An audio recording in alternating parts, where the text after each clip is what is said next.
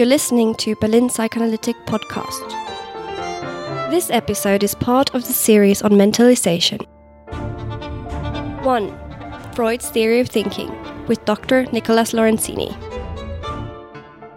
We all are thinking all the time. Uh, we're imagining things, we're feeling things. Uh, it seems like our mind was this uh, film going through our mental eye in which something is happening all the time. So we kind of have that experience a little bit, this subjective experience of having a mind, of being thinking all the time. Even if we try to leave our minds in silence, that is not going to work. And we do have the feeling, we all do. Uh, it's quite straightforward. Uh, it's quite easy to realize that we're doing that. But we don't really question why that happens. Why is it like this? Why our minds have to be working all the time? And when did I realize that I actually had one of those, one mind inside my, somewhere here it feels to be. It's a, an important part of psychoanalytic theory, besides the way of treatment of people uh, that came up with Freud's ideas, is also the way of imagining or theorizing how do we start thinking? Did we ever start with this? Did we were we born just thinking and imagining things, feeling things? Who was feeling that? Is the baby already knows that they are themselves, that they have a mind, that the other people maybe have a mind like theirs? So it's a, it's a very important thing in Freud's theory, and it will continue to be a very important thing until now, to try and theorize, to try and discover how it, how it is that we start thinking and what things can go wrong with that process. Because if there are some things that go wrong during the development of the capacity of thinking, wouldn't, be, wouldn't we be encountering patients that will have exactly that problem? What would be the treatment behind that? So it is important also to know how Freud imagined this process. Um, and I say imagine because at that point, infant observation was the most empirical thing we could, uh, he, he could put his hands on. Empirical work in babies wasn't born in psychoanalysis until after Freud's death. In 1911, uh, Freud wrote an essay called The Two Principles of Mental Functioning, in which he tries to explain why we start thinking and how does that happen. If we remember, for Freud, we are a very effective machine of satisfaction. So as soon as we have a need, being it from our body or from an idea, we try to satisfy that. And that wouldn't be different, that would be the only thing we could say that babies are born with the capacity of trying to satisfy their own needs. What happens then? Imagine a baby, a newborn. They do have needs. They feel hunger, they feel thirst, cold, etc. And what happens with them? We are born super early in our development, so we depend of the external world in order to satisfy those needs, and normally of another person to satisfy those needs. What happens when a baby feels something? They normally give a signal, this is quite automatic, and someone else is going to come and satisfy that need hopefully. So imagine a baby, imagine a newborn. They have needs, physical needs, um, hunger, cold, etc., etc. And they will need the real world in order to satisfy those needs after being born, of course. In this case, milk or someone who wraps me up in clothes so I'm not cold anymore, etc. But at the beginning, according to Freud's theory, the only thing we have is a bodily sensation then comes up. And very automatically, we give a signal as humans, could be a cry normally. And then someone would come, something would happen in the external world that will satisfy that need, ideally. What will happen then? It would be the baby would create, for the first time, a memory trace a memory trace that has to do with the experience of need and the way that that need was satisfied. That memory trace is going to be the base for all thinking. What happens when the baby feels hunger again and he already had some experiences of satisfaction, let's say milk? Those memory traces that have to do only with sensations, let's be really clear that there is no language yet or anything like this. It's just the feeling of certain displeasure in, in the belly, for example, that we could now we call hunger, and then the warmth, the flavor, the smell, the look of the mom, and everything that has to do with this milk that actually stopped this displeasure. That constitutes this first memory trace. What will happen from then on? If the baby is hunger again, is hungry again, they will try and remember that experience in a way that is very immediate, in a way that Freud would call an hallucination. That means the baby will just hallucinate that this feeling it's being satisfied by this other sensation that already felt. But and this could be explaining for example why pacifiers are effective for a while in babies. So you make them hallucinate that they are suckling let's say.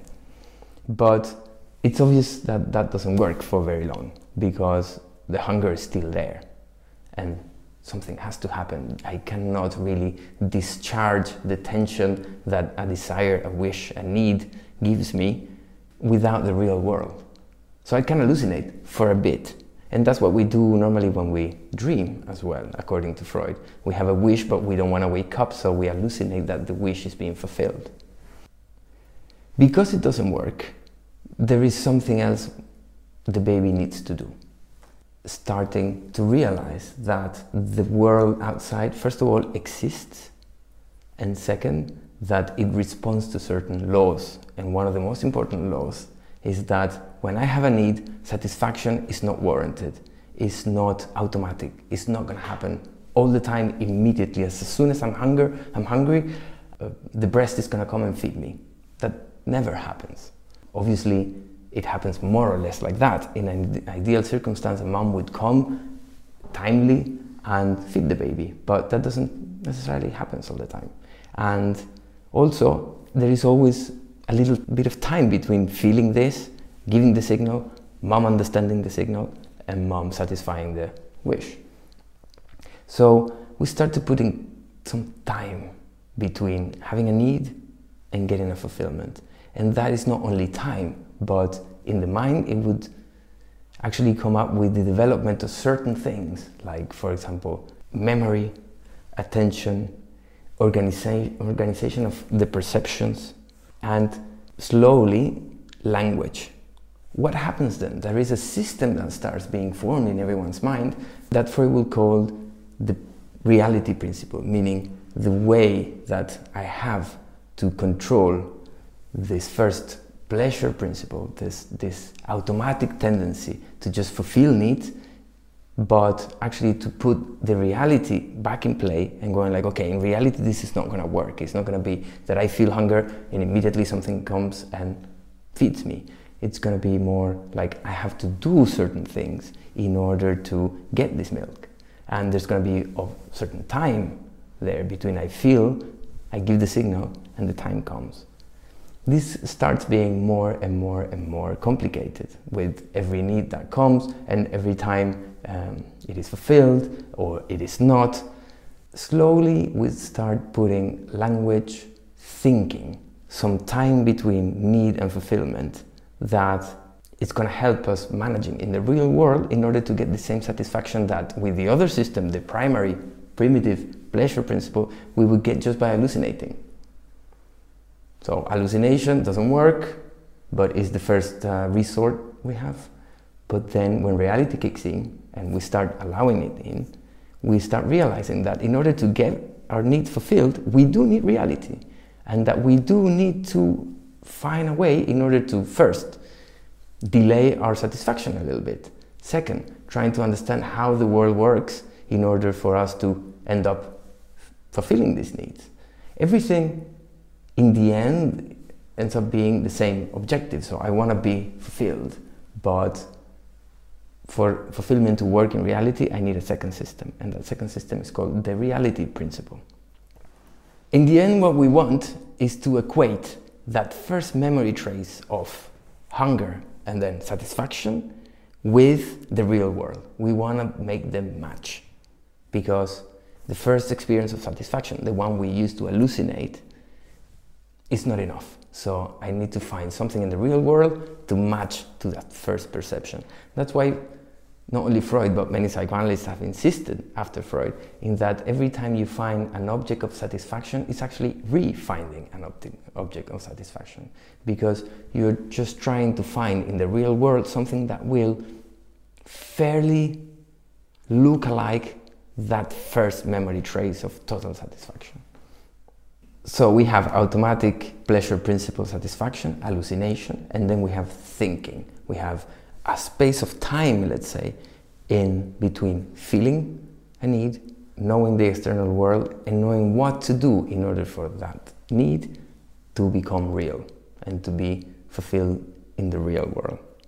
What Freud talks about here that has to do with the emerging of thinking considers the real world as an important thing. However, if you can see everything I've said so far is like what's happening in the mind of the baby and what do we think is happening in the mind of the baby and how um, thinking develops in the mind of a baby. What we have seen only summarily is the fact that the real world exists and the real world is important in order to satisfy yourself. But we haven't yet considered, and Freud didn't very much, consider that the real world is made of humans and that humans also feel needs, these other humans. Let's say the mom, who is this object of satisfaction, also has desires that could be satisfied somewhere else, not only with the baby. The mom also has needs, also has a mind. And why? Why would we think about that? Because the better you think about that, the better you can then manipulate the real world, the mom, in order for her to fulfill your needs. So you need to start thinking about what is in the other's head what is in the other's mind. And that will bring together the fact that you start thinking what is in your mind because it's different to think about the fulfillment of a need and to think about yourself thinking of the fulfillment of a need. I explained this a little bit because it might be a bit recursive. Is the fact that we not only think all the time, we also know that we're thinking all the time. And that is a different game in development. Most of the people who came after Freud, for example, Melanie Klein, were thinking still in terms of what happens inside the mind of a baby. And then you get another current of post-Freudians, which think what is important in the development of, development of a baby is what the mom and the environment do for the, this baby. How do they scaffold their development? And those tendencies would be a bit like fighting for a while like big fights in the, in the decades of the 40s, for example. Uh, but they got integrated, and now contemporary psychoanalysis actually cannot think of the development of anyone's mind if they don't think of what happens with the people around and with, in the way that each one of our patients actually relates to other people. And one of these other people might be the analyst, being transference, a very important, even though it was an idea that Freud invented, is now very, very much more important. And there are some therapies that are actually they the only thing they do from a psychoanalytic perspective is to um, analyze the relationships we have with other people. This because you gain the in development you get the possibility of fulfilling your needs by hallucination first by manipulating the real world second, by understanding uh, the mind of that person who's going to satisfy me third, and then generalizing that to the rest of the world and to oneself. Those theories are contemporary, and we're to see them in a further video. Thank you for listening. For more content, subscribe to our podcast or find us on our YouTube channel. Psychoanalysis should be free.